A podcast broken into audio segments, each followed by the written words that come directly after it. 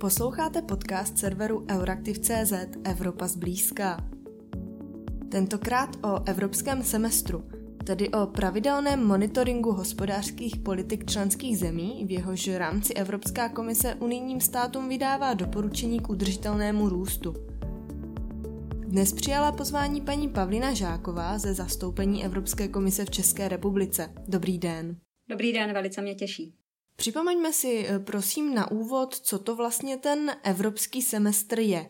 K čemu monitoring a doporučení ze strany Evropské komise slouží?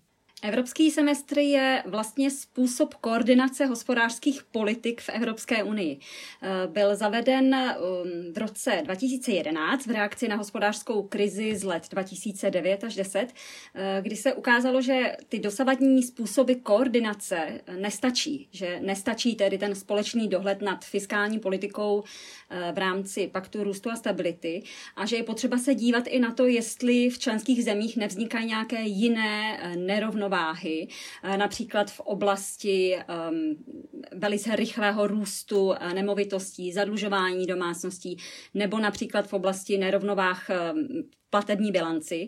A proto byl tedy v roce 2011 rozšířen tento vzájemný dohled i na strukturální politiky a na oblast tzv. makroekonomických nerovnovách. Ten evropský semestr má svůj právní základ, a to v článku 121 smlouvy o fungování Evropské unie, eh, kde, který říká, že členské státy považují své hospodářské politiky za věc společného zájmu a že je koordinují v rámci rady. Eh, to tedy znamená, že eh, skutečně členské státy se dívají vzájemně na to, jakým způsobem provádí hospodářskou politiku eh, i jeho soused a další země v Evropské unii, tak, aby případné nějaké nerovnováhy v některém členském, členském státě neohrozily celkovou ekonomickou soudržnost celé Evropské unie. Co se týče těch hm, nejznámějších výstupů eh, v rámci evropského semestru, které možná znají i posluchači, eh, tak je to především takzvaná zpráva o zemi, neboli Country Report, eh, kterou vydává Evropská komise vždy koncem února nebo na začátku března. A je to v podstatě asi 50 stránková analýza, souhrná analýza všech oblastí ekonomiky, eh, ať je to eh, vzdělávání, energetika, doprava, finanční trhy eh, nebo, nebo například stav vlastně fungování státní zprávy. Tato zpráva o zemi, v českém případě tedy zpráva o České republice, je potom se stala vlastně jedním z takových základních eh, referenčních dokumentů, eh, eh, které používají i různé ehm, ekonomické renomované instituce. Takže společně například s analýzou Mezinárodního měnového fondu nebo s analýzou OECD i tato zpráva ze strany Evropské komise je celkem často využívána, protože obsahuje celou řadu zajímavých srovnání, jak si na tom vede daný členský stát ve srovnání tedy s, s ostatními členskými státy, kde jsou jeho slabiny a kde jsou jeho silné stránky.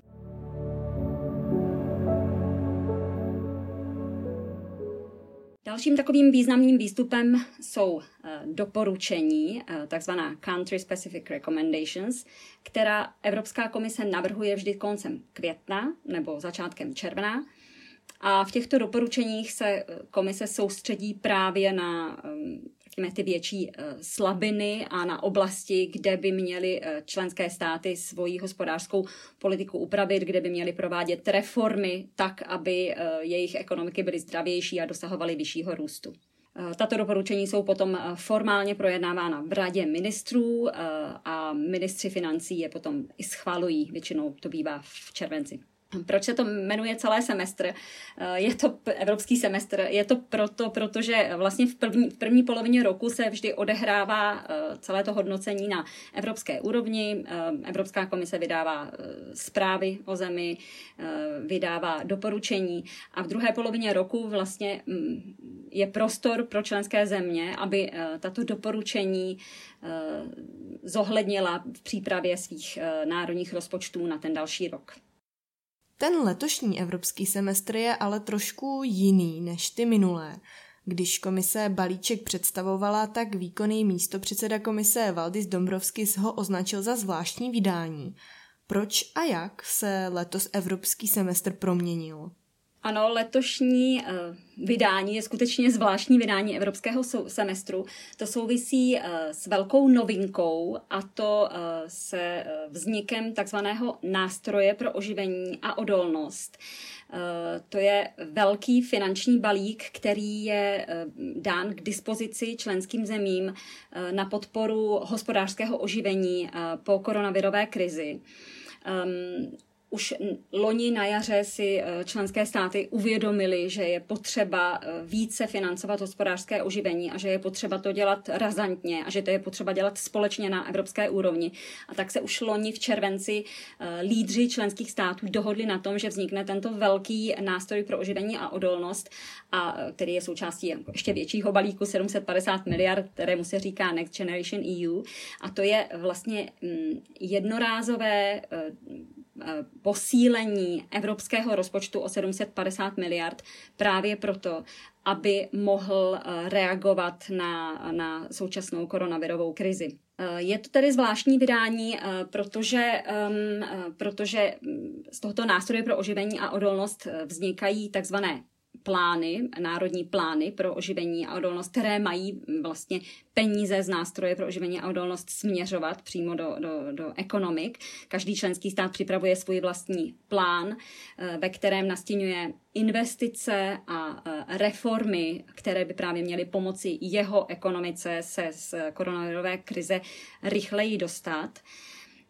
A zde je právě to zásadní propojení eh, mezi eh, plány obnovy a evropským semestrem, protože tyto národní plány obnovy by měly se zaměřovat zejména na reformy a investice které naplňují eh, specifická doporučení, která, eh, která dostala ta která země v loňském roce a v roce 2019. To znamená, ty národní plány obnovy by měly směřovat investice a reformy do oblastí, které byly identifikovány již dříve Evropskou komisí jako, jako řekněme, ta slabší místa. Mm. Eh, vy jste vlastně zmínila propojení s tím velkým balíkem, s tím takzvaným fondem obnovy, respektive z jeho částí právě s balíčkem na oživení a odolnost. Eh, zmiňovala jste plány, které připravují členské státy, takzvané národní plány obnovy. Ty reagují právě na ta minulá doporučení ze strany komise. Eh, v tom letošním evropském semestru však doporučení pro jednotlivé státy nejsou. Komise přišla s fiskálními pokyny. Co tedy v nich komise doporučuje? Jaké jsou, řekněme, ty hlavní klíčové výstupy? Eh, skutečně, já jsem vlastně ještě nezmínila, že eh, co se vlastně mění přesně v eh, tom letošním cyklu evropského semestru. V souvislosti s tím, že se připravují plány obnovy, tak komise vlastně nevydala v únoru a v březnu, nevydala zprávy o zemi a namísto toho zpracovává hm, analytický dokument v rámci, který hodnotí vlastně plány obnovy po té, co je členské země předloží Evropské komisi. Zároveň Evropská komise komise nevydala letos specifická doporučení, tak jako v předchozích letech a jak jste zmínila, vydala pouze fiskální doporučení, která jsou povinná z paktu uh, stability a růstu. Uh, tato, tato změna, to je právě ta zásadní změna, že se nevydávají zprávy o zemi, nevydávají se specifická doporučení, vzhledem k tomu, že by se schválování, um, teda jejich vydání by se prolínalo časově a překrývalo s, právě se schvalováním národních plánů obnovy. Um, co se týče eh, jarního balíčku evropského semestru, který byl zveřejněn minulý týden 2 června, eh, tak eh, zde zůstala fiskální doporučení, která jsou tedy povinná z paktu růstu a stability. Ehm, tato fiskální doporučení jsou letos velmi obecná, protože ehm, tak jako loni eh, vlastně už je v platnosti takzvaná uniková doložka. Ta byla aktivována hned v březnu 2020 vzhledem k pandemii. Eh, tato uniková doložka eh, umožňuje státům provádět svoji rozpočtovou politiku, aniž by byly případně penalizovány za porušení fiskálních pravidel. Je to jakýsi generální pardon v rámci paktu růstu a stability, eh, který znamená, že pokud země eh, překračuje ehm, deficit veřejných financí o 3% nebo eh, pokud, překračuje, pokud porušuje další fiskální pravidla, tak se nespouští řízení v oblasti nadměrného rozpočtového deficitu.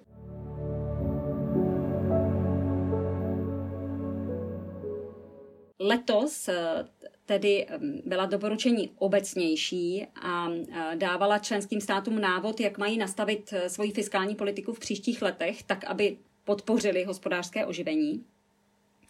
Eh, členské státy by se především měly ehm, vyhnout předčasnému rušení podpory ekonomiky a měly by v plné míře využívat financování z eh, nástroje pro oživení a odolnost, tedy z toho nového evropského nástroje, který je významnou součástí fiskálního impulzu v těch, v těch příštích letech. Um, ta fiskální doporučení se um, například doporučují členským zemím, aby se zaměřili na dočasné nástroje podpory, aby eh, ta svá opatření, která přijala a možná ještě přijmou v souvislosti s covidovou krizí, nezatížila veřejné finance trvale.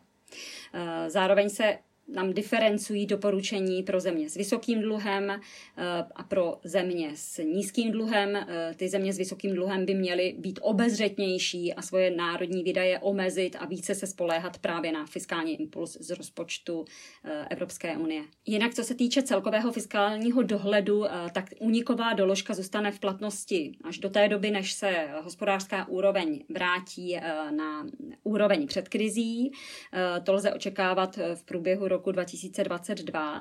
Eh, to znamená, teprve až, do, až v roce 2023 se předpokládá návrat eh, k normálnímu běžnému fiskálnímu dohledu, kdy, eh, který tedy klade důraz na obezřetnou fiskální politiku a na, na dodržování rozpočtových deficitů. Co tedy tato obecná doporučení mm, k tomu, jak reagovat na koronavirovou krizi, která opravdu pohla evropskými ekonomikami, mm, co ta doporučení mohou v praxi do budoucna znamenat pro Českou republiku? Českou komise doporučuje v roce 2021 i v roce 2022 pokračovat také v rozpočtové politice, která bude podporovat růst a investice, ale jakmile to ekonomická situace dovolí, tak by se Česko mělo vrátit k opatrné fiskální politice, která zajišťuje udržitelnost ve střednědobém a dlouhodobém horizontu. Je pravda, že s tím by Česká republika mohla mít problém, protože podle konvergenčního programu, který eh, vydalo ministerstvo financí eh, koncem dubna, eh, tak deficit českých veřejných financí by měl být nad 5% hrubého domácího produktu v roce, i v roce 2023 a 2024, kdy tedy už uniková doložka pravděpodobně nebude platit. Ten deficit by tedy byl nad, nad tím povoleným 3% deficitem a a to by skutečně znamenalo pro Českou republiku, že, že bude že, že, že vlastně to hodnocení ze strany Evropské komise, co se týče veřejných financí, by mohlo být přísnější. Um, už některé ratingové agentury, například Moody's, zareagovaly a vlastně vyslali var, varovný signál, že udržení současného příznivého ratingu České republiky by mohlo být v sázce, mohlo by být ohroženo, pokud se Česko rychle nezačne chovat odpovědněji a nevrátí se na nějakou rozumnou konsolidační trajektorii. Mm-hmm. To je, řekněme, reakce na tu krizi, protože členské státy jsou teď zaměstnány především oživením a posílením svých ekonomik. Nicméně v minulých letech se doporučení ze strany komise týkala i dalších oblastí. Zůstaňme teď ještě u Česka a dlouhodobějších trendů. Když tedy vezmeme v potaz ty minulé klasické evropské semestry, tak co jsou, řekněme, takové ty největší nepřekonané bolístky české hospodářské politiky? V těch předchozích letech Evropská komise zaměřovala Eh, svá doporučení eh, pro Českou republiku eh, například do oblasti digitalizace. Jedná se například o výstavbu digitální infrastruktury, kde je měřeno indexem konektivity se Česko řadí v rámci EU na, na řekněme, téměř až na konec toho pelotonu evropského. Zároveň se, se jedná o oblast e-governmentu, kde opět Česká republika podle takzvaného indexu DESI je na 22. místě. Eh, další doporučení byla směřována na, na zkrácení, zrychlení stavebního řízení, eh, na oblast digitálních dovedností, eh, například, kde, kde Česká republika sice si vede dobře, v, co se týče základních digitálních dovedností, ale pokročilé digitální dovednosti, které vlastně vyžaduje český průmysl a česká struktura, teda struktura české ekonomiky, tak ty zde, ty zde chybí a je zde nedostatek IT expertů. Další vlastně velká oblast, na kterou byla směřována specifická doporučení, je oblast vlastně energetiky a energetiky a dopravy. Eh, kde eh, České republice bylo doporučováno zvýšit podíl obnovitelných zdrojů energie, eh, snižovat emise, kde zase Česká republika mm, si nevede velice dobře, co se týče podílu emisí skleníkových plynů na obyvatele, je to čtvrtý vlastně největší podíl v rámci EU. Evropská komise doporučovala i zvyšování energetické účinnosti, například tedy zateplování budov. V oblasti dopravy Evropská komise doporučovala uh, podporu nízkouhlíkové dopravy.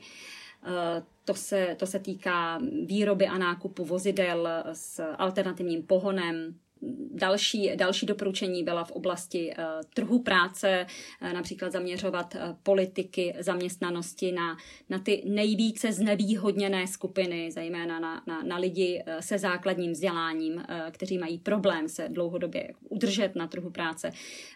Další doporučení bylo v oblasti školek a jeslí, vlastně před, předškolní péče, eh, kdy Česká republika by měla investovat více do, do předškolní péče proto, aby, aby pomohla maminkám, které chtějí pracovat, se rychleji vrátit eh, do pracovního procesu. Dále tam byla další doporučení ještě v oblasti eh, protikorupčních opatření například a v oblasti fungování státní zprávy. Víme tedy, že letošní evropský semestr je jiný, jak ale bude vypadat do budoucna? Vrátí se do starých kolejí? Do budoucna eh, se evropský semestr pravděpodobně do starých kolejí nevrátí. Eh, předpokládá se, že se k němu vrátíme od příštího roku v, v trochu jiné podobě, než jak jsme ji znali do Loňska. Eh, na podzim Evropská komise vydá takzvanou eh, roční strategii udržitelného růstu, kterou no, normálně, v normálních dobách startuje eh, evropský semestr a ve které nastíní, jak by evropský semestr mohl vypadat do budoucna. Eh, určitě v tom procesu bude významnou roli hrát náběh plánů obnovy, protože členské státy budou dvakrát ročně reportovat o implementaci národních plánů obnovy a, a i samotné nařízení o nástroji pro oživení a odolnost předpokládá, že toto bude probíhat v kontextu evropského semestru. Eh, tato roční strategie růstu by teda měla nastídit um, konkrétní kroky, jak by oba procesy, jak tedy monitoring implementace národních plánů obnovy a i to standardní hodnocení toho, co se odehrává v oblasti strukturálních politik, eh, jak by mohly být tyto dva procesy na sebe navázány a jak by měl být nastaven eh, i dialog eh, s členskými státy. Zároveň lze očekávat, že se obnoví i důkladnější debata o budoucnosti koordinace hospodářských politik, eh, po které volá řada členských států. Eh, komise tuto debatu zahájila již loni v únoru, eh, kdy zahájila veřejnou konzultaci k tomu, jak by měl být ehm, nový proces koordinace ehm, hospodářských politik a vlastně i těch fiskálních pravidel do budoucna nastaven. A na podzim tohoto roku chce komise tuto širší diskuzi obnovit, ehm, a to se zapojením jak členských států, tak i eh, se zapojením zástupců odborné veřejnosti, sociálních partnerů, a mělo by se tedy diskutovat o tom, jak by celý proces koordinace hospodářských politik by měl být nastaven do budoucna. Redakce Euraktiv.cz se s vámi pro tentokrát loučí. Děkujeme, že nás posloucháte. Pokud se vám Evropa zblízka líbí, budeme rádi, když podcast doporučíte svým kolegům a známým.